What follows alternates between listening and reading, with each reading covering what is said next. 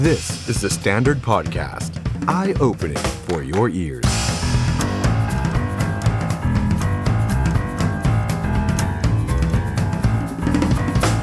สวัสดีครับ ต้อนรับคุณผู้ชมเข้าสู่รายการ The Standard Now กับผมออฟชัยนนท์หานคีรีรัตน์ครับคุณผู้ชมครับเริ่มต้นเดือนใหม่ครับวันนี้วันอังคารที่ 1 มีนาคม 2565 ครับมาเจอกันครับกับรายการ The Standard Now ครับทั้งทาง Facebook แล้วก็ YouTube ของ The Standard นะครับใครที่เข้ามาแล้วฝากกดไลค์กดแชร์ไลฟ์นี้ด้วยนะครับคอมเมนต์มาคุยกันครับ วันนี้เรื่องของเราเรายังตามติดสถานการณ์โลกครับสงครามระหว่างรัสเซียกับยูเครนนะครับมีความเคลื่อนไหวตลอดทั้งวันวันนี้ให้มาอัปเดตกันนะครับไม่ว่าการที่ ประธานาธิบดีของยูเครนนั้นได้ลงนามที่จะพายูเครนเข้าร่วมกับ EU แล้ว ชาติ EU เขาจะว่าอย่างไรกระบวนการหลังหลังจากนี้จะเป็นอย่างไรตรงนี้น่าสนใจมากๆครับ รวมไปถึง รัสเซียโจมตียูเครนไปถึงไหนพลเมืองชาวยูเครนนั้นลุกขึ้นมาปกป้องประเทศขนาดไหนวันนี้เดี๋ยวเราจะมีภาพเหตุการณ์ที่เกิดขึ้นที่ยูเครน ประมวลมาให้ชมกันด้วย แล้ววันนี้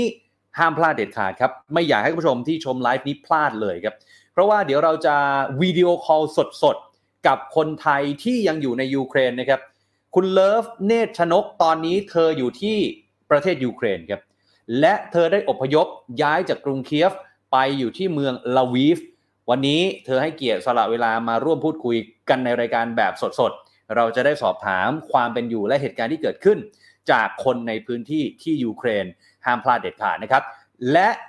แขกรับเชิญอีกหนึ่งท่านครับ อาจารย์สุรชาติบำรุงสุขครับจะกลับมาเจอกับเราอีกครั้ง หลังจากที่สถานการณ์ในขณะนี้นั้นเปลี่ยนแปลงไป การเจรจาที่เกิดขึ้นเมื่อวานนั้น มันส่งผลอะไรหลังจากนี้ หรือไม่หลายคนบอกไม่มีความคืบหน้าอะไร แต่จะมีการเจรจาอีกรอบ อันนี้เดี๋ยวมาสอบถามจากอาจารย์สุรชาติไปพร้อมกันนะครับคุณผู้ชมที่เข้ามาแล้ว ฝากกดไลค์กดแชร์คอมเมนต์เป็นกำลังใจให้กับไลฟ์ของเราด้วยนะครับ สวัสดีคุณ Box to Box คุณพิษเสถียรคุณนิรันดร์คุณชัยชนะคุณธราเทพ คุณโกส คุณขวัญซี่ แล้วก็ทุกท่านเลยนะครับที่เข้ามานะครับ เอาละครับแต่ว่าก่อนอื่นผมมาอัปเดตสถานการณ์ล่าสุดนะครับ ว่าตอนนี้รัสเซียตียูเครนไปถึงไหน เมื่อวานนี้เนี่ยเราได้นำภาพมาให้ดูกัน ก็จะเห็นว่ารัสเซียนั้นโจมตียูเครน 3 ทิศทาง ทางเหนือ ทางตะวันออกแล้วก็ทางใต้ นี่คือล่าสุดครับ รัสเซียบุกยูเครนในจุดไหนบ้าง นี่ฮะทุกทิศทุกทางครับว่าง่ายๆ แต่รัสเซียเนี่ยต้องการที่จะเข้าใกล้กรุงเคียฟเมืองหลวงของยูเครนให้ได้มากที่สุดนะครับตอนนี้มีรายงานว่ารัสเซียเนี่ยได้ส่งทหารเข้าไป ซึ่งเดี๋ยวเราจะมีภาพในภายหลังมาให้ชมนะฮะเข้าไปใกล้กรุงเคียฟเนี่ยประมาณสัก 20-30 กิโลเมตรแล้วนะฮะห่างจากเคียฟแค่ประมาณ 20-30 กิโลเมตรเท่านั้นนะครับคุณผู้ชมครับ แต่ว่าจะไปถึงขนาดว่าตีเคียฟได้แตกหรือเปล่า อันนี้ต้องรอดูจากภาพคุณผู้ชมก็จะเห็นนะครับว่าทั้งทางเหนือทางตะวันออกแล้วก็ทางใต้ครับ ก่อนหน้านี้ถ้าจำกันได้ รัสเซียอ้างว่าการบินของรัสเซียคุมความได้เปรียบทางอากาศ เหนือดินแดนทั้งหมดของยูเครนได้แล้ว แต่อย่างที่เราเห็นครับ ความเคลื่อนไหวหรือว่าการอัปเดตล่าสุดเนี่ยดูเหมือนว่าช่วงหลัง มันจะช้าๆไปสำหรับรัสเซียครับยูเครนเอาอยู่ แต่ว่าจะเอาอยู่ได้อีกสักกี่วันอันนี้เดี๋ยวต้องตาม วันนี้ครับมีอีกหนึ่งคลิปวิดีโอที่หลายคนเห็นแล้ว แล้วก็สะเทือนใจครับเป็นวินาทีเหตุการณ์ที่รัสเซียนั้นยิงจรวดโจมตีเมืองคาร์คีฟ ซึ่งตอนนี้คาร์คีฟหนักจริงๆนะครับคาร์คีฟอยู่ทางตะวันออกเฉียงเหนือของยูเครนครับเหตุการณ์นี้ทำให้มีผู้เสียชีวิตหลายสิบคน และมีคนบาดเจ็บอย่างน้อยเกือบเกือบสี่สิบคนเดี๋ยวเอาขึ้นมาภาพใหญ่เลยนะฮะ เดี๋ยวให้ดูอีกรอบหนึ่งนะครับว่า นี่คือวินาทีที่กองกำลังรัสเซียครับ ยิงจรวดโจมตีนี่ฮะโอ้โห อาคารหลังเมื่อสักครู่ สภาพเป็นอย่างไร เดี๋ยวดูภาพต่อไปนะฮะคุณผู้ชมครับนายกเทศมนตรีเมืองคาคีฟได้ระบุข้อความผ่านทางแอปพลิเคชัน Telegram ว่าเป็นอีกหนึ่งวันที่ยากลำบากของยูเครนครับและนี่คือสภาพหลังจากที่ถูกโจมตีครับ การโจมตีครั้งนี้แสดงให้เห็นว่านี่ไม่ใช่เป็นแค่สงคราม แต่เป็นความพยายามฆ่าล้างเผ่าพันธุ์ชาวยูเครน คุณผู้ชมครับ ในจำนวนผู้เสียชีวิตหลายสิบคน นายกเทศมนตรีเมืองคาคีฟบอกว่ามี 4 คน เสียชีวิตหลังพิ่งออกจากหลุมหลบภัยเพื่อมาหาน้ำดื่ม แล้วยังมีอีกหนึ่งครอบครัว พ่อแม่ลูกเสียชีวิตจากเพลิงไหม้บนรถยนต์ด้วย ขณะที่ทางรัสเซียครับรัฐมนตรีกลาโหมครับบอกว่ารัสเซียจะเดินหน้าโจมตียูเครนต่อไป จนกว่าจะบรรลุเป้าหมายครับโดยก่อนหน้านี้รัสเซียระบุว่าต้องสลายกองทัพ และสลายความเป็นนาซีของยูเครน รวมถึงปกป้องรัสเซียจากภัยคุกคามทางทหารจากประเทศตะวันตกด้วย ขณะเดียวกันช่วงบ่ายวันนี้ครับอัปเดตล่าสุดครับทวิตเตอร์ของรัฐสภายูเครนยืนยันนะครับว่ากองทัพเบลารุส เบลารุสนี่เป็น อาจจะใช้คำว่าเป็นลูกน้องของรัสเซียก็ว่าได้นะครับกองทัพเบลารุสได้เข้ามาในเขตแดนยูเครนแล้วนะครับทางรัฐสภายูเครนระบุว่ามีกองทหารของเบลารุสจำนวน 33 หน่วย ที่เข้ามาทางทิศเหนือของกรุงเคียฟนะครับซึ่งเดี๋ยวรายละเอียดก็จะแถลงเพิ่มเติมต่อไป ขณะเดียวกันครับ ทางสถานทูตยูเครนได้มีการประกาศรับสมัครชาวต่างชาติ คนไทยก็ได้นะครับ เพื่อไปร่วมรบกับกองทัพรัสเซียคุณผู้ชมเห็นหน้าจอไหมฮะ โดยเปิดเผยว่าต้องจ่ายค่าเดินทางเองประมาณ 30,000 บาท นี่ ซึ่งในข้อความเนี่ยระบุว่าเรียกร้องเลยนะครับว่าให้ชาวต่างชาติครับ ช่วยยูเครนต่อสู้กับภัยคุกคามจากรัสเซียมีภาพต่อไปไหมฮะ อันนี้เป็นภาพบริจาคเงินนะครับเอาภาพต่อไปนะครับ ขณะที่เนื้อหาใจความสำคัญนะครับ บอกว่าประธานาธิบดีของยูเครนขอร้องให้พลเมืองโลกนะมิตรสหายของยูเครน มาร่วมต่อสู้เคียงข้างกับชาวยูเครน เพื่อต่อต้านอาชญากรรัสเซียครับปรากฏว่าในโพสต์นี้มีคนไทยนะครับให้ความสนใจเป็นอย่างมากนะครับ คนไทยอยากจะไปร่วมรบกับชาวยูเครน เอาใครที่สนใจนะครับ ก็ลองเข้าไปดูกันได้นะครับที่ Facebook ของสถานทูตยูเครนนะครับอะทีนี้คุณผู้ชมครับอะอันนี้ไม่ใช่นะฮะอันนี้เป็นบริจาคนะครับก็เอาออกไปแล้วกันนะครับอะต่อไปครับ เรามีอีกหนึ่งภาพเหตุการณ์นะครับ ที่อาสาสมัครชาวยูเครนนะครับ ลุกขึ้นมาจับอาวุธแล้วก็ทำระเบิดขวด เขาเรียกว่าระเบิดขวดโมโลตอฟต้านกองทัพรัสเซียครับนี่ฮะนี่เป็นภาพที่เหล่าบรรดาอาสาสมัคร ในหน่วยปกป้องดินแดนของยูเครนกำลังช่วยกัน ตระเตรียม ระเบิดขวดโมโลตอฟครับเพื่อใช้ต่อสู้กับกองทัพรัสเซีย เราจะเห็นว่าอาสาสมัครทุกคนนั้นร่วมแรงร่วมใจกัน แล้วถ้าย้อนกลับไปในวันที่ 26 กุมภาพันธ์ จะมีภาพเหตุการณ์ที่ประชาชนชาวยูเครนนั้นปาระเบิดขวดใส่รถถังรัสเซียมาแล้ว สถานการณ์ตอนนี้ยังตึงเครียดนะครับ ขณะที่อีกหนึ่งภาพครับคุณผู้ชมครับ สมาชิกที่อายุน้อยที่สุดของรัฐสภายูเครนวัย 26 ปีท่านนี้ครับสเวียโตสลาฟยูราชครับเขาเดินอยู่บนถนนสายหนึ่งพร้อมกับอาวุธปืน ที่จะบ่งบอกว่า เขาพร้อมที่จะปกป้องกรุงเคียฟ เมืองหลวงของประเทศยูเครน หลังจากที่โดนรัสเซียโจมตีอย่างหนัก ตอนนี้ไม่ว่าใครก็ลุกขึ้นมาหมดแล้วฮะ แม้กระทั่งโค้ชฟุตบอล นักกีฬา ทุกๆทท่านครับลุกขึ้นมาปกป้องยูเครนกัน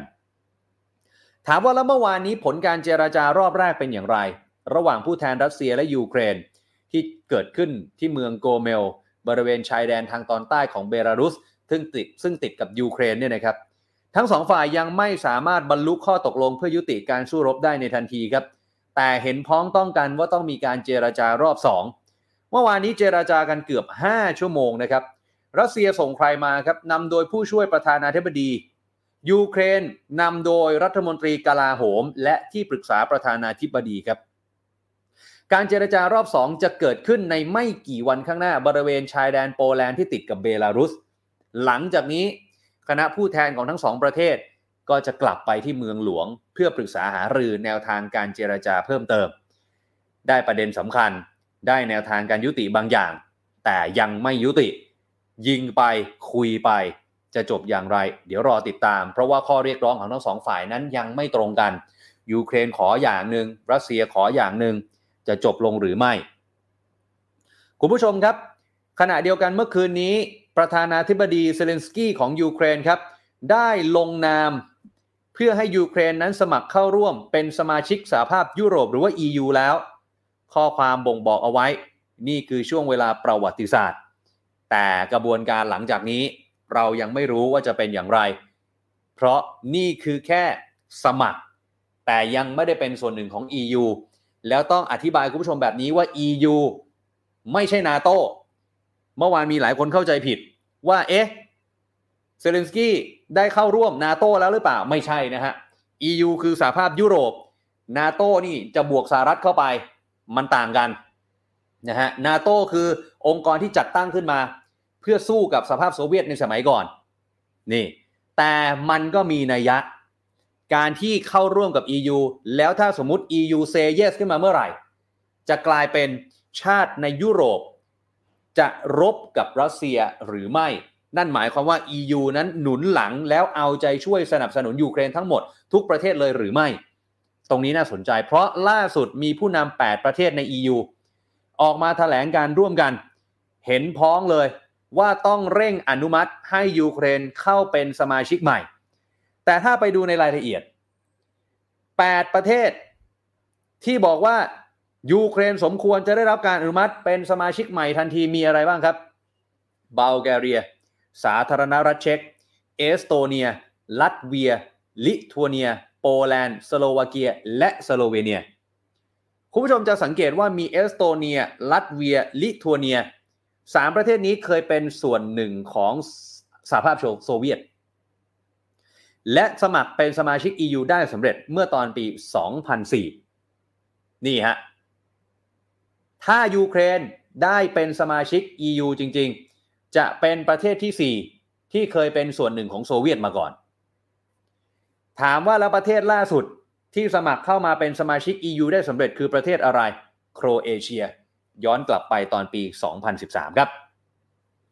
ขณะเดียวกันครับมีภาพถ่ายจากดาวเทียมครับ แสดงให้เห็นขบวนรถกองทัพรัสเซียความยาวถึง 64 กิโลเมตร มุ่งหน้ากรุงเคียฟครับ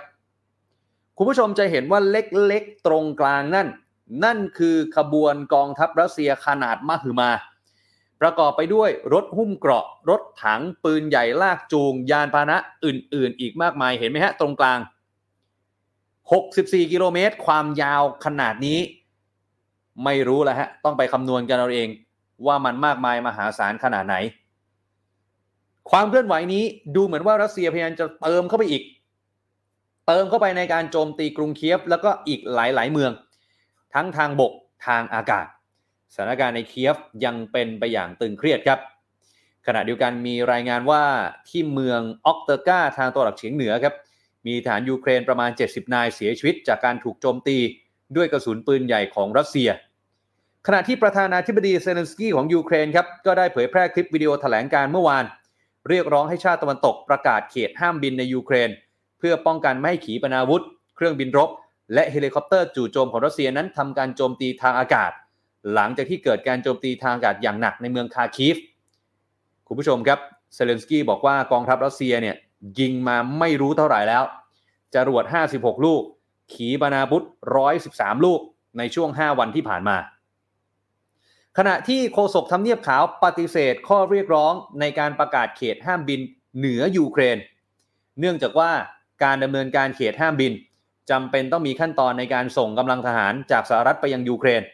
ซึ่งมันอาจจะก่อให้เกิดความขัดแย้ง และการสู้รบโดยตรงต่อรัสเซียนี่ฮะ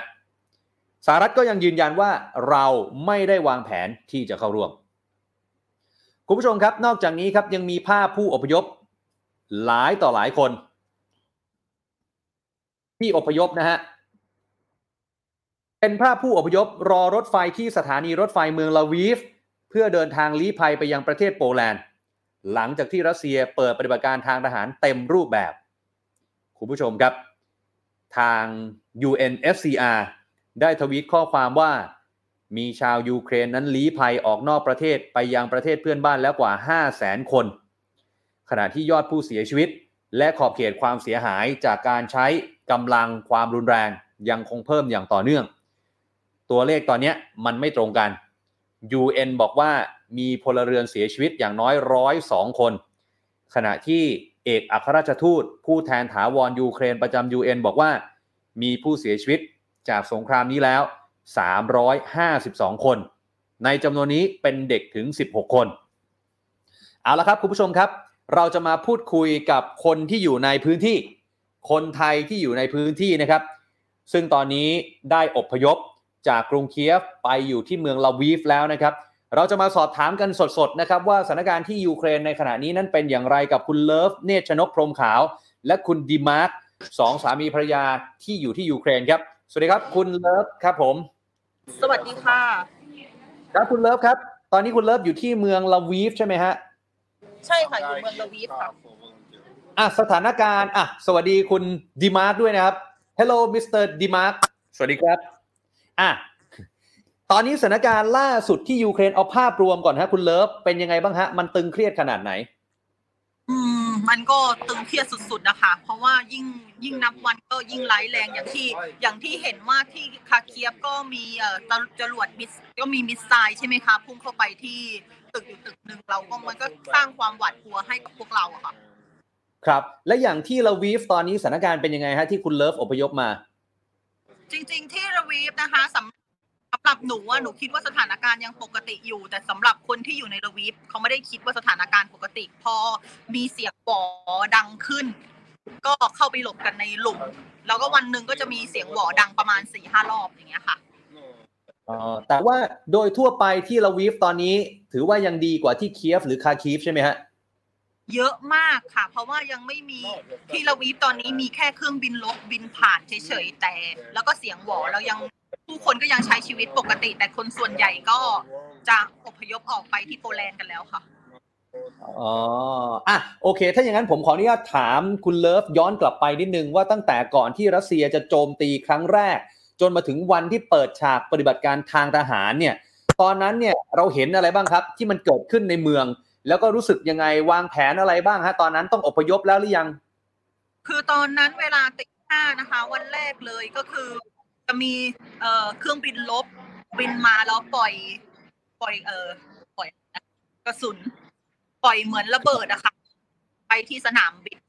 แต่มันบินของเทียบมันก็เลยกลายเป็นให้ทุกคนเอ่อชุนลมุนจากที่ไปทำงานก็กลับมาบ้านแล้วก็พากันขนของแล้วก็พากันออก ออกไปก็เลยทำให้รถติด แล้วก็เงินสดในธนาคารก็ไม่เพียงพอให้ทุกคนนะกดออกมาใช้เขาก็ไม่มีใครเตรียมตัวเลยค่ะ เพราะว่าจริง ๆ เหตุการณ์แบบนี้มันเกิดมาแปดปีแล้ว แล้วพอแล้วอันนี้เคนก็คิดว่ามันไม่น่าจะเกิดจริง แล้วอยู่ดีๆมันก็มีเครื่องบินปล่อยระเบิดลงมา มันก็เลยทำให้ทุกคนตื่นตระหนกแล้วก็พากันหนีแบบชุลมุนวุ่นวายมากเลยค่ะ เออตอนนั้นแล้วตอนนั้นตัวคุณเลิฟกับทางคุณดีมาร์กเองเนี่ยต้องทำยังไงฮะอยู่ในหลุมหลบภัย หรือว่าก็ต้องรีบเก็บข้าวเก็บของอพยพเหมือนกัน ตอนนั้นก็คือเก็บเก็บข้าวเก็บของอพยพค่ะ เพราะว่าเรามามองว่าวันแรกน่าจะเป็นการเตือน น่าจะเป็นการเตือนอืมให้ประชาชนออกไปก่อน เราก็เราก็เลยต้องรีบเก็บข้าวเก็บของ แล้วก็ไปที่สถานีรถไฟเพื่อจะมาละเวียดอ๋อ คือตอนนั้นก็คือรีบไปที่รถไฟเพื่อจะเดินทางมาที่ลาวีฟเลย บรรยากาศตอนนั้นก็คือมีแต่ความวุ่นวายไหมฮะ ที่สถานีรถไฟ มีแต่ความวุ่นวายแล้วก็ทั้งอะก็เต็มไปหมดแล้วก็ซึ่งตัวตัวรถไฟไม่มี แต่ทางรัฐบาลเขาจัดเป็นรถไฟฟรี เราก็ต้องไปแย่งกันขึ้น แย่งกันอ่าแบบบางทีก็ทะเลาะกันเละเทะอย่างที่ ครับครับครับเราได้เห็นภาพความช่วยเหลือหรือว่าลุกขึ้นมาต่อสู้ของคนยูเครนไหมฮะ ว่าเขาช่วยเหลือกันขนาดไหน ก็เห็นค่ะ เพราะว่าตอนนี้คนอยู่การช่วยเหลือ ก็มีการช่วยเหลือหลายทางอย่างเช่นเอ่อทางของเพื่อนเลิฟครอบครัวเพื่อนเลิฟก็อย่างว่าที่ทำระเบิดขวดกัน แล้วก็ทางที่อยู่ละวีฟเขาก็ช่วยเหลือในการทางด้านทหารบริจาคแล้วก็คอยสอดแนมอะไรแบบประมาณนี้ค่ะครับครับเอ๊ะตอนนี้เนี่ยเขาได้ประกาศแบบเป็นทางการเป็น official ไหมฮะว่าผู้ชายทุกคนในยูเครน รวมไปถึงคุณดีมาร์กอะไรแบบนี้ต้องไปต้องไปรบทุกคนต้องไปรบไหมฮะ หรือว่ามีกฎเกณฑ์ยังไงฮะตอนนี้ ตอนนี้คือกฎหมายของยูเครนยังประกาศว่าชายทุกคนออกนอกประเทศเฉยๆค่ะ ส่วนเรื่องไปรบนี่ยังไม่ประกาศ เพราะว่าตอนนี้มีทหารอาสาสมัครมาจากหลาย ๆ ประเทศกำลังเข้ามาช่วยค่ะ ก็ผู้ชายผู้ชายคนที่ไม่พร้อมที่จะไปลบ ก็อาจจะไม่ต้องไปก็ได้ค่ะอ๋อแต่ห้ามผู้ชายชาวยูเครนออกนอกประเทศแค่ห้ามผู้ชายชาวยูเครนออกนอกประเทศ ตั้งแต่อายุ 18 ปีจนถึง 60 ปีห้ามออกนอกประเทศอ๋ออะทีนี้เมื่อกี้นี้เนี่ยที่เราคุยกันเรื่องของการอพยพเรื่องของการเดินทางได้ข่าวว่าก็ยากลำบากที่ต้องแย่งกันขึ้นใช่ไหมตอนแรกเนี่ยคุณเลิฟกับสามีเองก็ไม่ได้ตั๋วพร้อมกันใช่ไหมฮะไม่ค่ะ ไม่ได้ตั๋วพร้อมกัน เราก็จะอยู่รถไฟกันคนละสถานีแล้วเลิฟก็เอาเพื่อนหนึ่งคนที่มาด้วยก็สามีของเลิฟก็จับจับเพื่อนน่ะโยนเข้าไปในรถไฟเลย เพราะว่าต้องหนี เพราะว่าเราไม่มีตั๋วค่ะอ๋อครับครับครับแล้วการเดินทางไอไอความวุ่นวายที่มันเกิดขึ้นเนี่ย พอพอขึ้นไปบนรถไฟแล้วการเดินทางมันใช้เวลานานกว่าปกติไหมฮะสิบชั่วโมงครึ่งค่ะ จากเก้าชั่วโมง สิบชั่วโมงครึ่งจากเก้าชั่วโมง ก็ก็เลทไปประมาณชั่วโมงกว่า แต่ทีนี้พอพออพยพมาที่เมืองลาวีฟแล้วยังไงต่อคือตอนนี้คุณเลิฟมีที่พักจัดหาอะไรยังไงฮะ ตอนนี้ก็มีมีเอ่อคนไทยครอบครัวคนไทยเขาเอ่อช่วยเลิฟให้เลิฟอะไปอยู่อพาร์ตเมนต์เขาก่อน ทีแรกก็เครียดเหมือนกันเพราะว่าค่าอพาร์ตเมนต์ราคาสามพันสามพันต่อวันถึงหนึ่งหมื่นต่อวันนะคะ ตอนนี้คือแบบ แต่อันนี้เขายังมีคนใจบุญมาช่วยเลิฟเรื่องค่าเรื่องอพาร์ตเมนต์นะคะ ครับครับ ซึ่งตอนนี้เราเราสื่อสารกับคนไทยด้วยกันเนี่ยผ่านอะไรฮะตอนนี้เราสื่อสารคนไทยด้วยกันก็ผ่านไลน์กลุ่มที่ทางสถานทูตจัดเข้าเอ่อดึงเข้ากลุ่มไว้ให้อะค่ะ เราก็จะอ๋อรู้จัก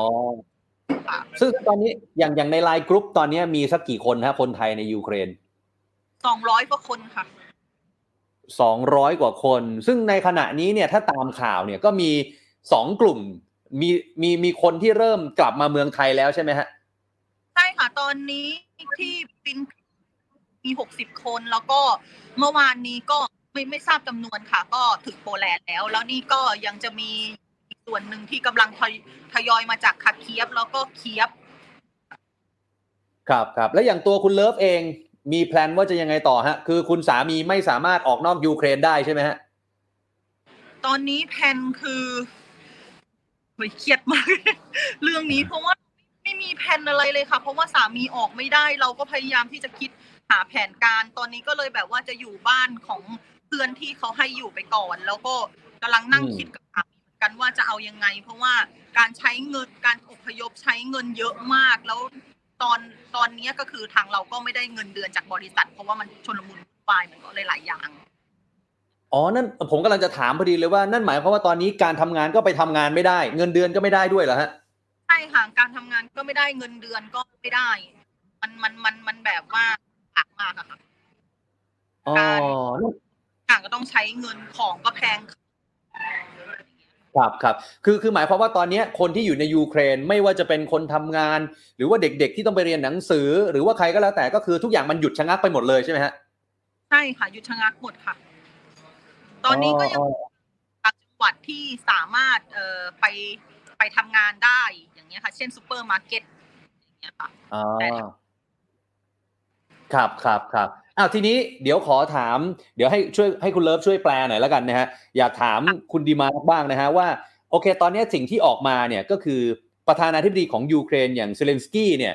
ที่ที่มีข่าวอันนี้ตามข่าวก่อนนะฮะคือความนิยมเนี่ยค่อนข้างที่จะพุ่งสูง เหมือนว่าขวัญกำลังใจของชาวยูเครน กับทางตัวประธานาธิบดีเนี่ยยังดีอยู่ ส่วนตัวอย่างคุณดีมาร์กเนี่ยรู้สึกยังไงกับประธานาธิบดีเซเลนสกี้ครับ How you feeling with uh, your president Um, before uh, Ukraine people there uh, doesn't respect and doesn't love our president, but right now everyone loves. Right now everyone loves him and uh, everyone proud of him. ตอนตอนนี้ก็คือเมื่อก่อนก็คือก็คือจริง ๆแล้วนะคะ ทางเอ่อทางนายกเอ้ยเออประธานา ประ ธิบ ธานา ดี ธิบดี เขาก็มาจากเป็นตลกชื่อดังอืมชั้นนำนับวันที่นี่แล้วก็ไม่ค่อยคนก็ไม่ค่อยจะเชื่อถือ แต่ตอนนี้ทุกคนรักทุกคนเชียร์ค่ะอ๋อคือตอนนี้ก็คือเหมือนเป็นผู้นำของชาติ แล้วก็ให้ใช่ความเชื่อมั่นให้ใจกันนะฮะใช่เอออีกครับครับอีกหนึ่งเรื่องที่อยากจะถามคุณดีมาร์กเหมือนกันก็คือว่ามันมีข่าวว่าทางประธานาธิบดีเซเลนสกี้เนี่ยเขาได้ขอ ที่จะเข้าร่วมกับ EU หรือว่าสหภาพยุโรป ในมุมของคุณดีมาร์กคิดว่ามันจะช่วย support ยูเครนมากน้อยขนาดไหนไหมฮะ uh, right now you right now your president want to uh, applying to be applying to be in NATO right Yes, and yes. then uh, uh, how you think can help on us Can help. Um, I think it will not help because of uh, Putin he is totally crazy and, and he will fighting anyway. will we be in NATO or not? But I don't know. Let's see. Let's see. เขาบอกในความคิดมุมมองของเขาเขาคิดว่าไม่น่าจะช่วยได้มากเท่าไหร่ เพราะว่าตอนนี้ดูรู้สึกว่าประชานาธิบดีของเขาจะดูใจร้อนทำอะไรแบบพละการอะไรแต่เขาลองดูเผื่อปฏิหารอะไรประมาณเนี้ยค่ะเผื่อ Since ครับ อ่าอ่าเมื่อกี้นี้เนี่ยคุณเลิฟบอกว่าเอ่อยูเครนเนี่ยอยากจะเข้าเป็นส่วนหนึ่งของนาโตแต่ว่าเมื่อคืนเนี้ยคือประธานาธิบดีเนี่ยจะเข้าเป็นส่วนของ EU ครับสหภาพยุโรป ตรงนี้เนี่ยคิดว่าช่วยไหม EU EU here here uh they they they ask about uh they want to apply to be Yeah, we want. is the can help Um, I don't know. I, I'm not sure. Uh, Kawasa said he's crazy and he right now doing everything to invade Ukraine, all Ukraine. A- a- after he wants to go through Ukraine to next country. So he, right now he's totally crazy and no one's know. Maybe yes, maybe no, maybe rain, maybe snow. คือเขาบอกว่าตอนเขาก็ไม่รู้เหมือนกันแล้ว เพราะว่าแต่ในมุมมองของเขาเขาคิดว่าตอนนี้เหมือนเหมือนเดิมอะค่ะเขาคิดว่าประธานาธิบดีของ ง เขากำลังแบบว่าจะทำทุกอย่างเพื่อปกป้องปกป้องอืมปกป้องยูเครนไว้แต่บางทีก็ทำแบบพลการแบบนี้ค่ะ แต่ก็ต้องรออ่าครับครับแต่ก็ยัง support แล้วก็ยังให้กำลังใจประธานาธิบดีเซเลนสกี้ต่อไปนะฮะเออคือเอาอย่างนี้ตอนนี้เนี่ยเอ่อสิ่งที่ทางตัวคุณเลิฟต้องการ คือการติดต่อกับทางการไทยหรือว่าความช่วยเหลือที่ไปถึงในขณะนี้มันเป็นยังไงบ้างฮะคือตอนนี้ก็ก็ตอนนี้ก็ยังยังไม่ได้คือยังเงียบๆอยู่ยังไม่เยอะค่ะ ว่าเพราะว่าเลิฟยังไม่ได้ทำวิดีโอเพื่อจะไปทำแบบขอรับบริจาคอย่างจริง ๆ จังๆอย่างเนี้ยค่ะ ก็คือประมาณเนี้ยครับครับเพราะว่าตอนนี้เห็นว่าทางตัวคุณเลิฟเองก็ได้เปิดช่องทางการรับบริจาคเพื่อช่วยเหลือคนไทยในใช่ค่ะยูเครนด้วยใช่ไหมฮะค่ะคือ ช่วยเหลือคนไทยถ้าที่ติดในยูเครนนะคะอ่าซึ่งตอนเนี้ยคนไทยที่อยู่ในยูเครนอะผมผมผมคิดแบบนี้แล้วกันว่า แบบคุณเลิฟอย่างเงี้ย คืออะคุณเลิฟมีสามีเป็นชาวยูเครน การที่จะกลับไทยเนี่ย มันก็ยากลำบากมันจำเป็นต้องอยู่ มีคนที่เป็นแบบคุณเลิฟเนี่ย ลักษณะเดียวกันแบบเนี้ยอีกเยอะไหมฮะน่าจะประมาณเออสิบเก้าครอบครัวสิบเก้าครอบครัว ซึ่งคือจะออกมาก็ไม่ได้ จะอยู่ก็ต้องหลบภัยหลบสงครามใช่ไหมฮะ ค่ะ บางบางครอบครัวก็คืออยู่ในเคียบเลย เขาก็กำลังสามีของเขาทำระเบิดขวดอยู่อะค่ะ เขาก็อ๋อออกมาเพราะเขาไม่ได้จริง ๆ ค่ะ เขาก็หลบอยู่ในหลุมตอนกลางคืนอย่างเงี้ยค่ะ เออเออเออซึ่งซึ่งซึ่งณขณะนี้เนี่ย เท่าที่คุณเลิฟทราบ มีคนไทยที่อยู่ในพื้นที่ที่ยังไม่ปลอดภัยเนี่ย เยอะไหมฮะ ตอนนี้นะคะตรงตอนนี้สงสัยจะไม่ไม่เยอะเท่าไหร่ค่ะ แค่ตอนนี้แค่คนที่ไม่ไม่สมัครใจออกส่วนใหญ่ก็จะเป็นคนที่มีครอบครัวค่ะ ก็อยู่ประมาณสิบครอบครัวเหมือนกันค่ะ ถึงไหมคปรับระมาณแปดก็ไม่แน่ใจจำนวนเหมือนกันค่ะ เท่าที่หนูเช็คตอนที่หนูโทรศัพท์ให้พวกเขาออกมาแต่ก็ครับครับครับอ้าวแล้วทีนี้หลังจากนี้เราคิดว่าเราจะดำเนินการอย่างไรต่อไปกับชีวิตดีครับ หรือว่าเอาให้รอดก่อน ตอนนี้คือเราต้องเอาชีวิตให้รอดก่อนค่ะ เพราะว่ามันไม่มีแผนจริง ๆ แล้วเราก็ไม่รู้ว่าสงครามจะจะจบเมื่อไหร่หรือแล้วแล้วอีกอย่างหนึ่งเราหวั่นมากในการที่เอ่อทางปูตินจะใช้ขีปนาวุธจะใช้เอ่อือมอยาอันนี้เราหวั่นกันจริง ๆ เพราะว่าเราเราไม่สามารถเดาใจเอ่อประธานาธิบดีที่รัสเซียได้จริง ๆ ค่ะ ครับครับครับตอนนี้ทุกอย่างในยูเครนในเมืองลาวีฟเนี่ยถือว่ายังปกติดีกว่าเมืองอื่น ๆ ที่ตอนนี้โดนโจมตีใช่ไหมฮะใช่ค่ะเพราะเออยังยังปกติอยู่แต่ทันนี้ยเรื่องเมืองลาวีฟก็มีป้อมป้อมป้อมทหาร เราไม่รู้อืมจริง ๆ อนาคตเราจะโดนหรือเปล่าว่ามีป้อมทหารเมืองที่มีป้อมทหารจะเป็นเมืองที่อันตรายค่ะ ครับครับครับอะ โอเคครับ ผมรบกวนคุณเลิฟเท่านี้แล้วกันนะฮะ แต่ว่าสุดท้ายแล้วเนี่ยอยากให้คุณเลิฟนะครับได้ฝากหน่อยนะฮะถึงความช่วยเหลือที่อยากจะไปถึงคนไทยที่อยู่ในยูเครนครับ ตอนนี้เราขึ้นเลขที่บัญชีอยู่ที่หน้าจอแล้วครับ เชิญครับค่ะเออขอพี่น้องทุกคนคนไทยนะคะ ถ้าใครที่อยากจะบริจาคให้กับพวกเราที่ยากลำบากตอนนี้ แล้วก็มีค่านะ ค่าโรงแรม แล้วก็ค่าที่อยู่ที่พักค่าอพยพ ให้กับคนที่ มีครอบครัวอยู่ในประเทศยูเครนแล้วคนที่ติดอยู่ในยูเครนก็นี่เลยค่ะบริจาคได้ที่หมายเลขบัญชีของเลิฟธนาคารกรุงไทยแล้วแล้วก็ชื่อเนตรชนกนะคะ แล้วเดี๋ยวเลิฟจะเอาเงินที่ได้รับบริจาคเพื่อไปแจกจ่ายเพื่อให้พวกเราได้มีชีวิตกันรอดจนกับจนรอว่าเออวันเมื่อไหร่ประเทศจะเปิดให้คน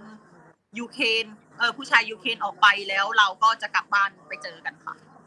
ยังไงครับก็ผมขอวันนี้ขอบครับ ครับ วันนี้ขอบพระคุณคุณเลิฟแล้วก็คุณดีมาร์กมากๆนะครับ ขอให้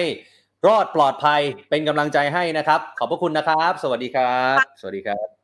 ขอบคุณนะครับที่ให้เกียรติสละเวลามานะครับ นี่คือคุณเลิฟเนตรชนกพรหมขาวครับ และคุณดีมาร์กเป็นสามีของเธอชาวยูเครนนะครับ ทั้งคู่เนี่ยเดิมทีอาศัยอยู่ในกรุงเคียฟ ประเทศยูเครนครับแต่ว่าตอนนี้ต้องอพยพไปที่เมืองลวีฟนะครับเตรียมตัวที่จะเดินทางกลับไทย แต่ว่าก็ยังกลับมาไม่ได้เนื่องจากติดปัญหาตรงที่ว่าสามีของคุณเลิฟเนี่ยเป็นชายชาวยูเครนนะครับซึ่งตอนนี้ยูเครนเขาไม่ให้ผู้ชายที่อายุ 18 ปีขึ้นไป และไม่เกิน 60 เดินทางออกนอกประเทศนะครับคุณผู้ชมครับ นี่คือสถานการณ์ล่าสุดที่เราอัปเดตกันสดๆนะครับกับคนไทยในยูเครนนะครับ เดี๋ยวเราจะมาพูดคุยแล้วก็วิเคราะห์กันต่อเลยนะครับคุณผู้ชมครับ กับเหตุการณ์วิกฤตล่าสุดที่เกิดขึ้น ระหว่างรัสเซียกับยูเครนนะครับ วันนี้เราจะมาพูดคุยกับศาสตราจารย์ ดร สุรชาติบำรุงสุข อาจารย์ประจำคณะรัฐศาสตร์ จุฬาลงกรณ์มหาวิทยาลัยครับ อาจารย์สุรชาติสวัสดีครับ อาจารย์ผมรบกวนเปิดไมค์นิดนึงครับอาจารย์ครับครับขอบคุณครับ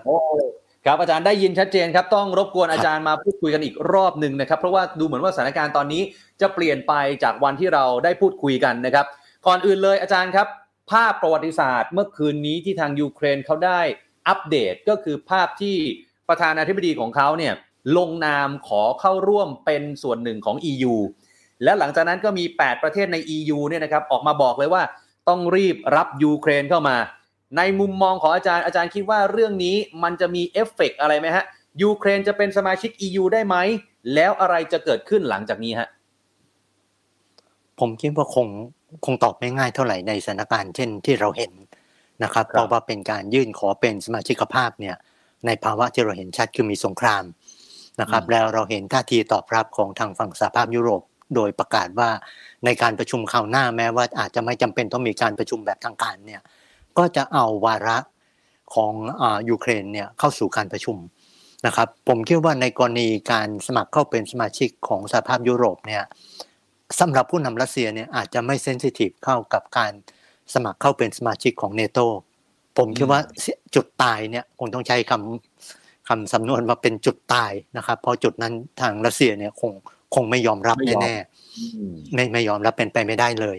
นะครับเพราะฉะนั้นสิ่งที่อาจจะต้องตามดูเนี่ยผมคิดว่าของจริงเอ่อเราเห็นการประกาศเหมือนกับแสดงเจตนารมณ์อย่างชัดเจนที่จะอยู่กับฝ่ายตะวันตกนะครับในขณะที่รัสเซียเองก็แสดงจุดยืนชัดว่ายูเครนต้องอยู่กับรัสเซียเท่านั้นนะครับอืมเพราะฉะนั้นในบริบทความขัดแย้งอันนี้เนี่ยมันมาตอบด้วยสถานการณ์ล่าสุดจากภาพถ่ายทางอากาศที่เห็นขบวนรถทหารของรัสเซีย ที่กำลัครังบเตรียมรุกเข้าตีเคียฟเนี่ยแล้วเป็นขบวนขนาดใหญ่นะครับอ่า ถ้าย้อนกลับทักนิดหนึ่งคุณออฟว่าตอนที่เราคุยเนี่ยเสาร์อาทิตย์ที่ผ่านมาในในยุโรปเนี่ยอ่าบรรดานักวิเคราะห์นักสังเกตการณ์เนี่ยค่อนข้างเชื่อว่าเคียฟเนี่ยคงจะมีอายุอยู่ได้ไม่เกิน 2 วัน หรือไม่เกิน 24 ชั่วโมงด้วยนะครับใช่ครับแต่ก็อยู่รอดผ่านเถอะผ่านถึง 2 วันผ่านเสาร์อาทิตย์นะครับเพราะฉะนั้นวันนี้เนี่ยก็เป็นที่จับตาดูว่านับจากคืนนี้ไป กลับมาคืนนี้อีกแล้วนะครับ อาจจะต้องครับเป็นคืนนี้ที่ยูเครน นะครับสถานการณ์ความรุนแรงเนี่ยจะบานปลายแค่ไหน เพราะเนื่องจากเราเห็นการโจมตีคาเคียฟ แล้วเห็นการยิงตัวอ่าอาวุธปล่อยของรัสเซียนะครับ คือการใช้จรวดโจมตีจริง ๆนะครับอืมอืมอืมอาจารย์ผมขอถามต่อเนื่องนิดนึงว่าไอการจะเป็นสมาชิก EU เนี่ยด้วยขั้นตอนหรือกระบวนการของของเขาเนี่ยนะฮะมันยุ่งยากหรือว่ามันมีอุปสรรคแค่ไหนโอเค ในภาวะสงครามมันอาจจะยุ่งยากกว่าเดิม แต่ในภาวะปกติเนี่ยจริง ๆ มันใช้เวลานานไหมฮะในการพิจารณาเข้าร่วมอะครับเอ่อ ผมคิดว่ามันคงต้องตอบว่ามันเป็นประเด็นการเมืองนะครับอืมช้าเร็วเนี่ยมันไม่ใช่คำตอบมากเท่ากับ จริง ๆ มันไม่ใช่คำตอบมากเท่ากับ การยื่นขอ เพราะการยื่นขอเนี่ยมันคือการแสดงเจตจำนงของของรัฐผู้ผู้เริ่มต้นนะครับครับส่วนกระบวนการเนี่ยผมคิดว่าสั้นเร็วเนี่ยมันทำได้ทางนั้นครับนะครับอืมพูดจริง ๆ วันนี้ถ้าสมมุติคิดเล่นๆ EU เรียกประชุมพิเศษนะครับ เป็นอ่า วาระจรใจสำนวนแบบไทยๆประชุมวาระจรเนี่ยรับคืนนี้ครับก็ยังได้ แต่สิ่งที่ต้องคิดแล้วคาดคะเนกันต่อเนี่ยมันก็คือปัญหาผลกระทบนะครับอืมเพราะฉะนั้นอันนี้เนี่ยยังเป็นอะไรที่อาจจะต้องจับตาดูนะครับ แต่ในขณะครับเดียวกันเนี่ยอย่างที่เราเปิดประเด็นว่าสถานการณ์สงครามเนี่ยมันเข้ามาจ่อแล้วก็น่าคิดต่อว่า EU เนี่ยจะตอบรับข้อเรียกร้องของยูเครนอย่างไรนะครับอืมถ้าสมมุติเดาจะขออนุญาตเดาผมว่าเดาเนี่ย EU คงรับ นะครับคงทิ้งยูเครนไม่ได้แล้วล่ะนะครับครับ เพราะว่าเซเลนสกี้เนี่ยประกาศชัดว่า EU จะทิ้งเหรออืมนะครับเพราะฉะนั้นคำถามพวกเนี้ยมันท้าทายในความหมายทางการเมืองนะครับโอ้แต่ผมคิดว่าประเด็นของเนโตเนี่ยมันอาจจะอีกบริบทหนึ่งนะครับอ่าอาจารย์อะก่อนจะไปถึงเนโตหรือนาโตเนี่ย สมมุตินะฮะสมมุติว่าถ้า EU รับเนี่ยฮะโอ้นี่ปูตินจะอาจเมื่อกี้อาจารย์บอกปูตินคงไม่โกรธเท่าถ้าเข้าร่วมกับเนโตหรือนาโตแต่ว่ามันจะกลายเป็นความหมายว่า ชาติอื่น ๆ ในยุโรปบวกยูเครน สู้กับรัสเซียไหมฮะอาจารย์มันจะเป็นแบบนั้นเลยไหมฮะเอ่อผมคิดว่าตอนนี้เป็นแล้วนะครับอ่านันับจากวันพฤหัสนะครับ วันนี้ถ้าใช้สำนวนเนี่ยย้อนกลับไปที่เราคุยกันวันนั้นเนี่ย ผมคิดว่าคงต้องถือว่าวันพฤหัสที่ 24 กุมภาที่ผ่านมาเนี่ยถ้าพูดในส่วนของการเมืองระหว่างประเทศของยุโรปเนี่ยถือว่ายุคเก่าเนี่ยจบแล้ว แล้ววันที่ 24 กุมภาเนี่ย ถ้าจะใช้สำนวนแบบไทยคือการเริ่มสกราชใหม่ ทางการเมืองและความมั่นคงของยุโรป เป็นแต่เพียงถ้าเราใช้ภาษาใหญ่เนี่ยมันก็อาจจะมีนัยยะว่าเป็นตัวการจัดระเบียบครั้งใหญ่ของยุโรป ซึ่งแน่นอนจะมีผลกระทบต่อการจัดระเบียบโลกในอนาคตนะครับ เพราะฉะนั้นถ้าคิดอย่างนี้เนี่ยผมคิดว่าวันที่ 24 ไล่มาเรื่อยๆเนี่ยความเปลี่ยนแปลงของอบริบทของระเบียบระหว่างประเทศชุดนี้เนี่ยน่าคิดต่อ นะครับว่ารัสเซียในท้ายที่สุดเนี่ยจะสามารถเข้าควบคุมยูเครนอย่างที่ปูตินหวังได้ไหม แต่การครับเข้าควบคุมยูเครนรอบนี้สมมุตินะครับ คิดอีกมุมหนึ่งก็ก็อาจจะชนะ เพราะว่าโอกาสที่รัฐเล็กจะต้านทานการเข้าตีของรัฐขนาดใหญ่ในระดับถึงขั้นที่รัสเซียประกาศเอาหัวรบนิวเคลียร์ไปตั้งที่เบลารุสเนี่ยมันก็ไม่ครับปกติแล้วล่ะนะครับเพราะฉะนั้นอืมในบริบทอย่างนี้เนี่ยมันอาจจะตอบได้ว่า แต่คำถามก็คือสมมุติถ้าอ่า รัสเซียชนะ อนาคตครับตรงนี้เนี่ยจะอย่างไรต่อนะครับอืมคำตอบที่ได้อืมชัดอย่างหนึ่งก็คือปัญหาภายใน หรืออาจจะเรียกใช้คำว่าสงครามภายในของยูเครนกับรัสเซียเนี่ยอาจจะไม่จบ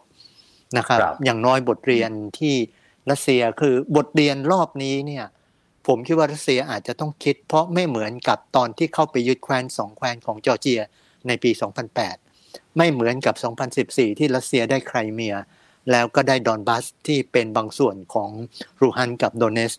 นะครับครับ เพราะตอนนั้นเนี่ยมันเหมือนกับคงต้องใช้สำนวนว่าลุกเร็วลบเร็วแล้วก็จบเร็ว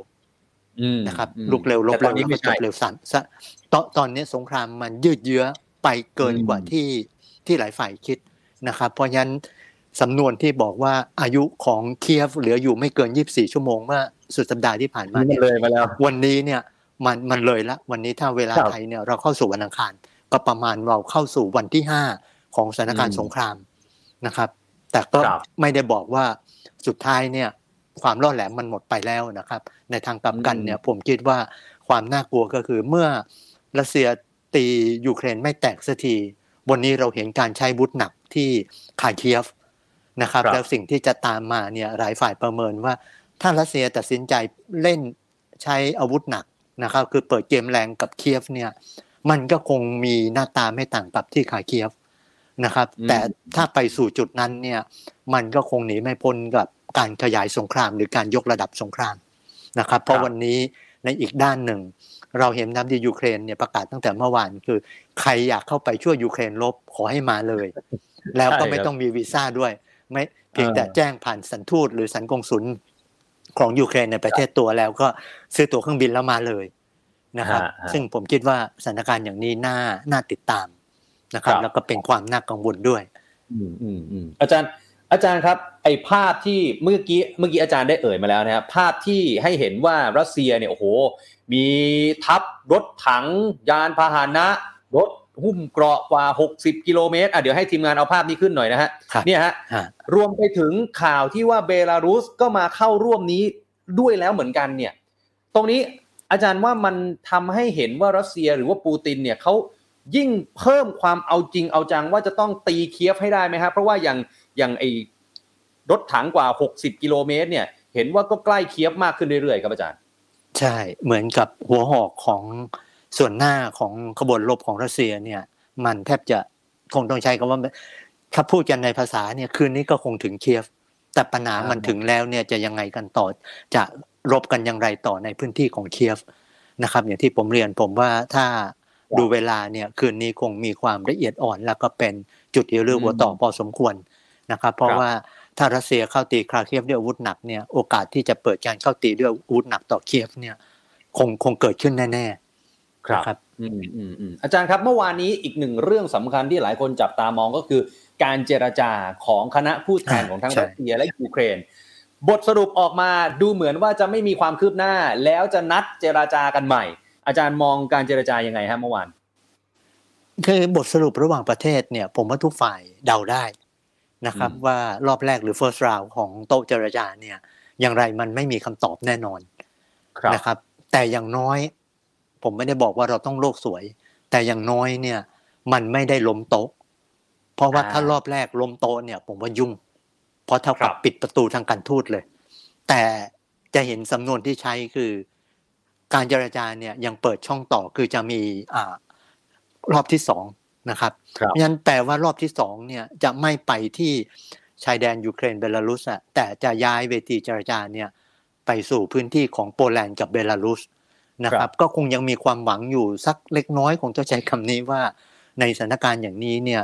อย่างเดียวที่ยังคาดหวังได้คือขอโต๊ะเจรจาเนี่ยมันอย่าล้มอืมในขณะเดียวกันเมื่อคืนถ้าใครดูข่าวระหว่างประเทศโดยเฉพาะยิ่งข่าวของยุโรปเนี่ยทีวียุโรปถือเป็นข่าวใหญ่คือการประชุมสหประชาชาตินะคครัรับบแล้วเป็นการประชุมสมาชิกใหญ่แล้วเราจะเห็นเขาอนุมัติเนี่ยให้สามฝ่ายพูดคือเลขา UN พูดก่อน แล้วตามมาด้วยอ่าอ่า ผู้แทนทางการทูตนะครับผู้แทนถาวรของยูเครน แล้วก็ตามมาด้วยผู้แทนถาวรของรัสเซียนะครับเพราะฉะนั้นอันนั้นก็เป็นอีกโจทย์หนึ่ง แต่เตือนไม่มีการลงมตินะครับ เป็นแต่เพียงก็สะท้อนภาพความกังวลของประชาคมระหว่างประเทศในสถานการณ์สงครามครับครับอาจารย์ครับมาจนถึงวันนี้เนี่ยหนึ่งมีนาคมตามเวลาประเทศไทยเนี่ยนะครับการรุมแบนจากประเทศนานาชาติต่างๆเนี่ยไม่ว่าจะเป็นประเทศในยุโรป ลามมาถึงเกาหลีใต้ ลามมาถึงสิงคโปร์แล้วด้วยเนี่ยนะฮะคิดใช่คิดอาจารย์คิดว่ามันจะส่งผลกระทบอะไรกับรัสเซียเขาจะรู้สึกรู้สาหรือว่ามันจะร้ายแรงขนาดที่ว่าปูตินเนี่ยจะยอมถอยไหมฮะอาจารย์เอ่อหลายฝ่ายเองก็ตั้งคำถามนะครับ เป็นแต่ตัวผมคิดว่าในทางการทูตเนี่ยมันคือการส่งสัญญาณของประชาคมระหว่างประเทศว่าไม่เห็นด้วยกับการกระทำของรัสเซีย ส่วนครับความคาดหวังว่า บรรดาถ้าพูดจริงๆอะลักษณะของการแบนเนี่ยมันเหมือนหนังสือประท้วง แต่ถามว่าประท้วงอย่างนี้เนี่ยรัรัสเซียจะอะไรครับจะยอมเปลี่ยนพฤติกรรมไหมผมว่าตอบได้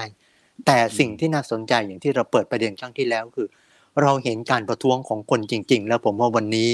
ต้องยอมรับว่าคนประท้วงต้องใช้สำนวนไทยคือใจถึงเต็มร้อยเนี่ย คือการประท้วงของคนในรัสเซีย แล้วถูกจับมมากขึ้นเรื่อยๆนะครับ ต้องใช้คำว่าใจถึงเต็มร้อยเลย นะครับแต่ในขณะเดียวกันเนี่ยเราเห็นการประท้วงในเมืองใหญ่ของยุโรป ไม่ว่าจะเป็นในเบอร์ลินในปารีสแล้วลามไปถึงการประท้วงที่เกิดขึ้นในออสเตรเลียนะครับการแบนรอบนี้เรื่องหนึ่งที่ใครถ้าสนใจนะครับฝากเลยและน่าสนใจดูคือ สงครามการเมืองและกีฬาเนี่ยมันถูกทำให้เป็นเรื่องเดียวกันแล้วล่ะนะครับครับฟีฟ่าแบนฟุตบอลแบนอะไรเนี่ยละเราเริ่มเห็นชัดเป็นอีกมิติหนึ่งที่เราเห็น อีกส่วนหนึ่งเป็นการแบนที่เกิดขึ้นในแคนาดากับในสหรัฐ อันนี้เฉพาะคอสุรา แล้วต้องบอกว่าเป็นบริบทของคอทองแดง เพราะเป็นการแบนสุราของรัสเซีย แปลว่าอ่าในสหรัฐร้านเหล้าในสหรัฐในแคนาดาเนี่ยเขาเก็บวอนก้าออกจากเชลฟ์นะครับอืมในในในไทยเนี่ยเราคงไม่เท่าไหร่เพราะพูดกันตรงๆบ้านเราไม่ดื่มวอดก้ามันร้อนครับนะครับ แต่แต่ความน่าสนใจมันประเด็นมันยังอยู่ประเด็นเดิมที่เราคุยกัน คือ การตัดรัสเซียออกจากวงจรเศรษฐกิจระหว่างประเทศ หรือกรณีของ SWIFT หรือโดยนัยยะคือการตัดรัสเซียออกจากระบบเศรษฐกิจการเงินของโลกนะครับผมเนี่ยเปรียบเทียบ SWIFT เนี่ยเป็นเหมือนอาอาวุธนิวเคลียร์ทางเศรษฐกิจย้ำนะครับเป็นอาวุธนิวเคลียร์ทางเศรษฐกิจ เพราะว่าผลกระทบเนี่ยใหญ่ลองจินตนาการว่าถ้าธนาคารของรัสเซียถูกตัดออกจากระบบเนี่ย แปลว่าไม่ใช่แค่ประเทศรัสเซียโดยความหมาย แต่มันมีนัยยะถึงคนรัสเซียที่จะไม่สามารถทำธุรกรรมทางการเงินนะครับ ผมดูข่าวเมื่อตอนค่ำได้สัญญาณว่าอะไรครับที่สมุยเริ่มเจอแล้ว ว่านักท่องเที่ยวรัสเซียเนี่ยที่มาพักเนี่ยเริ่มมีปัญหานะครับอืมผมเชื่อว่ากรณีอย่างนี้เนี่ยมันจะมีผล และแน่นอนผลที่เราคุยกันในบริบทของราคาพลังงานเนี่ยมาแน่นะครับ ระบบเศรษฐกิจโลก ยิ่งถ้าตัดรัสเซียออกจากระบบการเงินโลก ถ้าใช้มาตรการเต็มที่เนี่ยแน่นอนนะครับวิกฤตเศรษฐกิจโลกเนี่ยมาแน่ เพราะวิกฤตเศรษฐกิจโลกส่วนหนึ่ง มันยังอยู่กับโควิดที่ยังไม่จบนะครับเพราะฉะนั้นพออสถานการณ์สงครามแล้วการตัดรัสเซียออกจากสวิฟเนี่ยผมว่าเป็นอะไรที่ที่ต้องจับตาดูแล้วผมเชื่อว่าเป็นเรื่องใหญ่นะครับ ครับครับครับอาจารย์ครับออยากทราบความเห็นของอาจารย์จาก คำสัมภาษณ์ของรัฐมนตรีต่างประเทศของเรานิดนึงนะคุณดอนปรมัตวินัยนะครับที่ออกมาวันนี้เนี่ยคุณดอนพูดประมาณว่า ไทยเราอาจจะต้องปรับท่าทีบางส่วน เพราะเห็นว่าการประนามของหลายฝ่ายเนี่ยไม่ได้ช่วยอะไร เราจะต้องหาทางส่งเสริมการพูดคุย ซึ่งตอนนี้มีการพูดคุยกันอยู่นะครับต้องอยู่ในจุดที่สามารถช่วยให้สถานการณ์เป็นไปในทิศทางที่ดีขึ้นได้ อาจารย์อันนี้เป็นคำพูดของคุณดอนแบบคร่าวๆ แล้วกันนะฮะจริงคุณดอนพูดยาวกว่านี้ อาจารย์คิดยังไงกับท่าทีของกระทรวงการต่างประเทศของเราครับเอ่อผมคิดว่าท่าทีที่ต้องชื่นชมของกระทรวงการต่างประเทศเนี่ยนะครับ คือความพยายามที่จะอพยพพี่น้องคนไทยออกจากพื้นที่การรบผมว่าอันนี้เป็นครับประเด็นที่ต้องชื่นชม แต่ประเด็นที่หลายฝ่ายค้างคาใจเนี่ย ผมว่าตั้งแต่เกิดสถานการณ์ความรุนแรงเกิดอะไรเนี่ย เราไม่ค่อยกล้าแสดงจุดยืนที่ชัดเจนครับนะครับ ผมคิดว่าในสถานการณ์อย่างนี้เนี่ยคำพูดหรูๆบางอย่างว่าต้องเปิดเวทีอย่างง้นอย่างนี้เนี่ย ผมว่าบทบาทไทยมันไปไม่ถึงจุดนั้นนะครับอืมผมคิดว่าวันนี้ว่าจริงๆเนี่ยเราคุยกับคุณออฟกันครั้งก่อนเนี่ย ผมยังยืนยันจุดยืนที่สำคัญ คือไทยควรเรียกร้องที่จะไม่ให้เกิดการเปลี่ยนแปลงเส้นพรมแดนของรัฐด้วยการใช้กำลังนะครับอืมแล้วก็ถือว่า ระเบียบระหว่างประเทศในโลกศตวรรษที่ 21 เนี่ย ไทยต้องประกาศจุดยืนว่าไทยจะไม่รับเงื่อนไขเช่นนั้นนะครับ เพราะว่าเมื่อไหร่ที่เรารับเงื่อนไขการเปลี่ยนเส้นพรมแดนของรัฐด้วยกำลังเนี่ย เท่ากับเราตอบว่าระเบียบระหว่างประเทศเนี่ยมันไม่เป็นกติกาอีกต่อไปนะครับครับ ในขณะเดียวกันผมยังอยากเห็นแต่วันนี้ ผมว่าเราก็เริ่มเห็นแล้วล่ะนะครับ ทางสิงคโปร์ออกมาชัดอืมนะครับ ทางอินโดนีเซียเองแล้วก็ฟิลิปปินส์เองก็ออกมานะครับ ผมคิดว่าถ้าเป็นไปได้ส่วนหนึ่งเนี่ยเราน่าจะผลักดันให้อาเซียนมีท่าทีที่ชัดแม้ว่าคนอาจจะบอกว่าเรียกร้องไปก็เท่านั้น แต่ผมคิดว่าจุดยืนต้องมีนะครับอืมเกิดปัญหาขนาดใหญ่อย่างนี้จุดยืนทางการเมืองต้องมีสองเนี่ยครับการแสดงจุดยืนเนี่ย ผมว่าบางอย่างต้องกล้าพูดนะครับอืมพูดง่ายๆ คือการแสดงจุดยืนอย่างนี้ ไม่ได้หมายความว่าเราเนี่ยเข้าร่วมประนามรัสเซีย แต่ครับเราอยากแสดงให้เห็นว่าในฐานะของความเป็นรัฐหนึ่งในเวทีระหว่างประเทศเนี่ย รัฐไทยหรือแม้กระทั่งรัฐทั้งหมดในความหมายคือรัฐอาเซียนเนี่ยยังยืนยันบนหลักการระหว่างประเทศที่ชัดเจน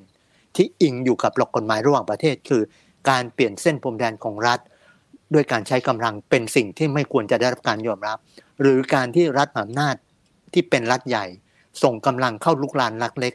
อันนี้เป็นสิ่งควรถูกประนาม แต่แน่นอนละเราอาจจะไม่สามารถประนามด้วยภาษาตรงไปตรงมานะครับแต่อย่างน้อยควรแสดงจุดยืนว่า การใช้กำลังอย่างนี้ไม่ควรจะเป็นสิ่งที่เกิดและได้รับการยอมรับในเวทีระหว่างประเทศอีกต่อไป ครับครับอาจารย์ครับแต่ว่าแหมแหมคือคุณดอนเนี่ยท่านบอกแบบนี้ครับท่านบอกว่าคนประนามเนี่ยมีเยอะแล้ว แล้วก็อันนี้บางส่วนนะครับอาจารย์ บางส่วนเขาก็บอกว่าแหมไทยเราอะก็ประเทศเล็ก ๆ นะมหาอำนาจเขาลบกันเขาตีกันเนี่ย เราก็ค่อยออกมาตอนที่มีคนชนะ แล้วเราก็อยู่ฝั่งของคนชนะแล้วกัน อาจารย์ว่าไงฮะ คือมันมีสำนวนที่เขาใช้ในภาคใต้คุณออฟคนใต้เนี่ยก็มีสำนวนหนึ่งคือ อุ้มไก่ชนะ คือไก่แพ้เนี่ยเขาเอาไปลงหม้ออืมนะครับ แต่ผมคิดว่าในเวทีการเมืองระหว่างประเทศเนี่ย บางครั้งผมไม่ได้บอกว่าอะไรครับ เราจะต้องเป็นคนดีในบบริบทแบบการเมืองไทยที่ชอบพูด แต่ผมคิดว่าจุดยืนบางอย่างเนี่ยมันมีนัยยะของศีลธรรมระหว่างประเทศ มันมีนัยยะของการยอมรับ ในสิ่งที่เราเรียกว่าบรรทัดฐานระหว่างประเทศ ผมคิดว่าอืมสิ่งเหล่านี้เนี่ยต้องใช้คำพูดว่า รัฐไทยเนี่ยต้องแสดงตนเป็นรัฐอารยะ แปลว่าครับความเป็นอารยรัฐหรือรัฐที่ civilized เนี่ยมันควรจะแสดงจุดยืนได้ อย่าเพียงเชื่อว่ารัฐไทยเนี่ยอยู่ในบริบทแบบอะไรครับสนลู่ลมชนะเมื่อไหร่ฉันก็เอียงไปทางนั้น ผมคิดว่าโจทย์อย่างนี้เนี่ยมันทำให้เกียรติภูมิของรัฐไทยบางอย่างเนี่ยมันตกต่ำนะครับ คือไม่อยากพูดว่าถ้ายังคิดอย่างนี้ ก็ไม่ต้องบริหารงานต่างประเทศของไทยก็ได้คุณอ๊อฟถูกไหมครับ คือถ้าเชื่ออมอย่างนั้นก็แปลว่าไทยจริง ๆ ก็ไม่ต้องออกอะไรก็ได้ไปรับพี่น้องกลับแล้วจบที่เหลือก็นั่งรอดู เปิดข่าวอะไรครับ เปิดข่าวต่างประเทศดูนะครับดูเขารบเพราะว่ากันถ้าดู ฮะคือคือดูข่าวช่องเราเนี่ยเดี๋ยวอาจจะขัดหูขัดตาไปดูข่าวต่างประเทศจะสบายใจกว่านะครับ ผมว่าถ้าคิดอย่างนั้นการต่างประเทศของไทยมันตอบได้อย่างเดียวคือ ไรทิศทางแล้วถ้าเมื่อไหร่การต่างประเทศของไทยไรทิศทางเนี่ยมันต้องคิดต่อ เพราะสถานการณ์โลกนับวันเนี่ยมันตอบได้อย่างหนึ่งคือ มันมีความซับซ้อนมากขึ้น ผมคิดครับว่าเปรียบเทียบกับก่อนหน้านี้หรือภาษาที่ผมใช้คือเส้นแบ่งเวลาที่ชัดคือ 24พฤหัสที่ 24 กุมภาระเบียบของยุโรปเปลี่ยนทั้งหมด ส่วนจะอืมเปรียบเปลี่ยนระเบียบโลกหรือไม่เนี่ยเป็นสิ่งที่ต้องดูแล้วล่ะนะครับครับแต่แปลว่าอืมระคำว่าระเบียบของยุคหลังสงครามเย็น หรือกติกาที่ตกลงกันไว้นับจากการสิ้นสุดของสงครามเย็นเนี่ยสำหรับยุโรปวันนี้จบแล้วนะครับ อืมอืมแล้วมันครับมีคำถามใหญ่ต่อแล้วในเอเชียล่ะ แล้วถ้าอืมเกิดอะไรอย่างนี้ในเอเชีย จุดยืนไทยจะยังไงครับ ก็นั่งดูต่อ ตกลงเราจะเป็นคนดูหรือใช้สำนวนในอดีต ตกลงเราจะเป็นคนดูที่อะไรฮะคนที่นั่งดูอยู่บนรั้วใช่ไหมนี่เป็นสำนวนอเมริกันในยุคสงครามเย็น แปลว่าเราจะไม่ทำอะไร แน่นอนผมไม่ได้เรียกร้องย้ำว่าไม่ได้เรียกร้องให้รัฐบาลไทยเนี่ยออกท่าทีแถลงการในลักษณะของการประนาม แต่อย่างน้อยควรแสดงจุดยืนบางอย่างนะครับ โดยไม่ใช่บบอกว่าเราจะทำหน้าที่อย่างเดียวคือ รอดูว่าใครจะชนะแล้วเราจะแสดง ผมว่าถ้าอย่างนั้นเนี่ยเอางานด้านต่างประเทศของไทยเก็บเข้าลิ้นชักไปเลย อืมอืมอืมครับครับนะครับอ้าวอาจารย์ครับ มันมีอีกมันมีอีกมุมมองหนึ่งครับอาจารย์ครับ คือตอนเนี้ยทั่วโลกเนี่ยโดยส่วนใหญ่ใช้คำนี้แล้วกันนะฮะว่าโดยส่วนใหญ่เนี่ยเขาก็ให้กำลังใจคนยูเครนกันนะฮะแต่ว่ามีบางส่วนก็ตั้งข้อสังเกตแบบนี้ครับอาจารย์ว่า สาเหตุที่คนทั่วทั้งโลกเนี่ยให้กำลังใจคนยูเครนเนี่ยเป็นเพราะสื่อตะวันตกบ้างล่ะ เป็นเพราะนั่นโน่นนี่บ้างล่ะ หรืออาจารย์คิดว่าเป็นเพราะคนเนี่ยเขาไม่เอาสงครามจริง ๆ รัสเซียจะรบทำไมอะไรแบบเนี้ยครับอาจารย์ คือผมก็ตอบง่ายนะคุณน็อปอืมผมว่าคำถามเนี่ยลองถามฝ่ายประท้วงในรัสเซียบ้างอืมอืมหรือลองถามฝ่ายค้านในรัสเซียบ้างเอ่อภูมิทัศน์การเมืองรัสเซียเนี่ยเปลี่ยนไปมากในหลายปีช่วงหลังนะครับ ผมคิดว่าถ้าเป็นรัฐบาลของพรรคคอมมิวนิสต์สมัยเก่าเนี่ย ผมคิดว่าพรรคฝ่ายค้านของ บรรดาอ่าแกนนำทั้งหลายที่ถูกเก็บอยู่บ้างรอดชีวิตบ้างทั้งหลายเนี่ยถ้าเป็นยุคคอมมิวนิสต์เนี่ยป่านนี้อยู่ไซบีเรียหมด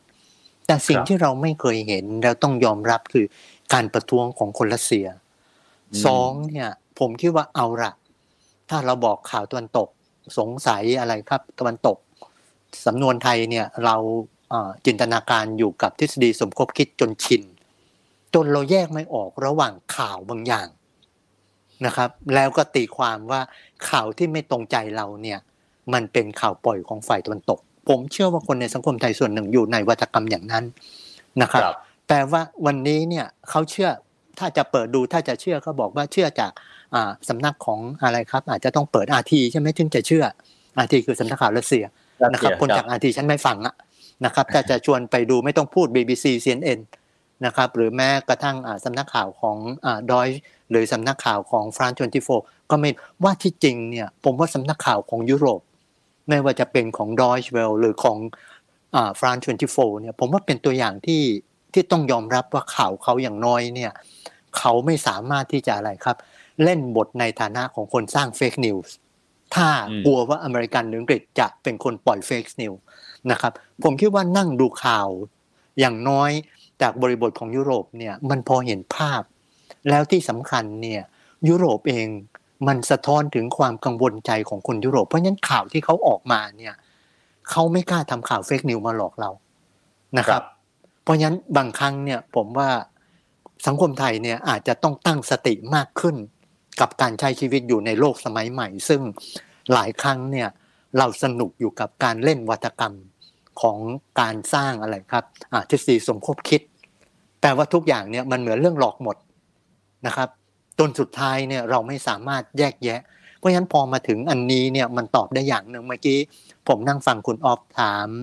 อ่าน้องผู้หญิงที่ยูเครน วันนี้ตัวเลขของโพลนะครับประธานาธิบดีเซเลนสกี้เนี่ยได้91%เนาะครับคนที่ไม่เห็นด้วยเนี่ยหกเปอร์เซ็นต์คนที่ไม่ออกเสียงสามเปอร์เซ็นต์โพลนี้ไม่ทำในสองพื้นที่ ไม่ทำใน ลูฮันสก์กับในโดเนตสก์เพราะถือว่าเป็นพื้นที่ที่แยกแล้วแปลว่าวันนี้เนี่ยก่อนหน้า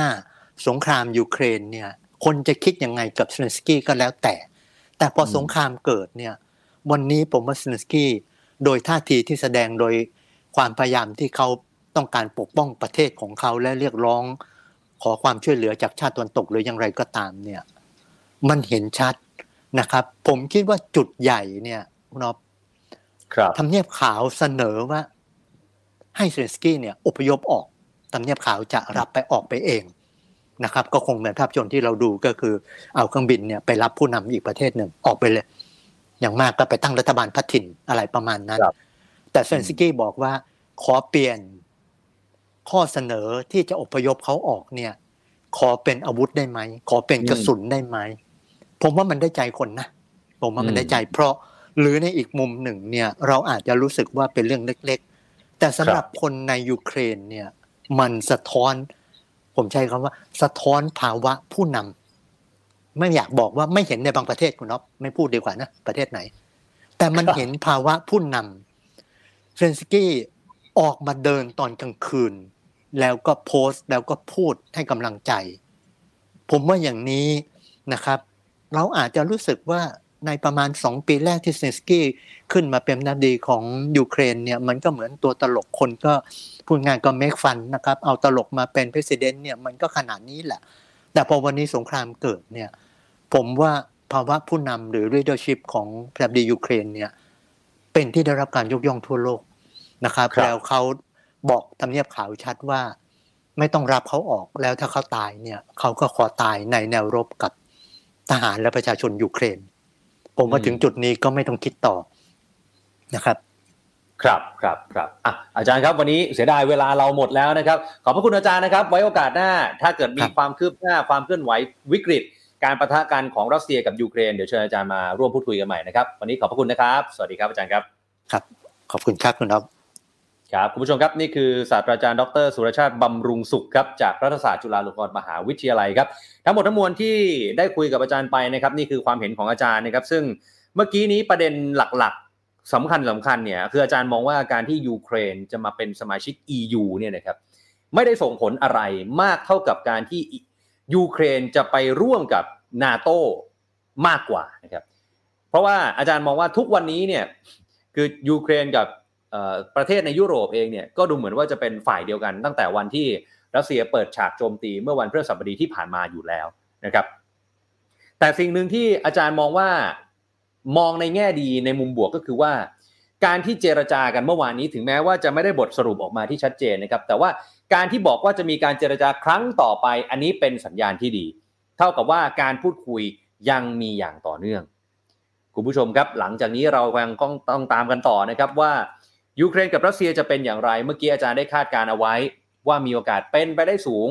คืนนี้ตามเวลาประเทศไทยครับ มีโอกาสเป็นไปได้สูงที่กองทัพรัสเซีย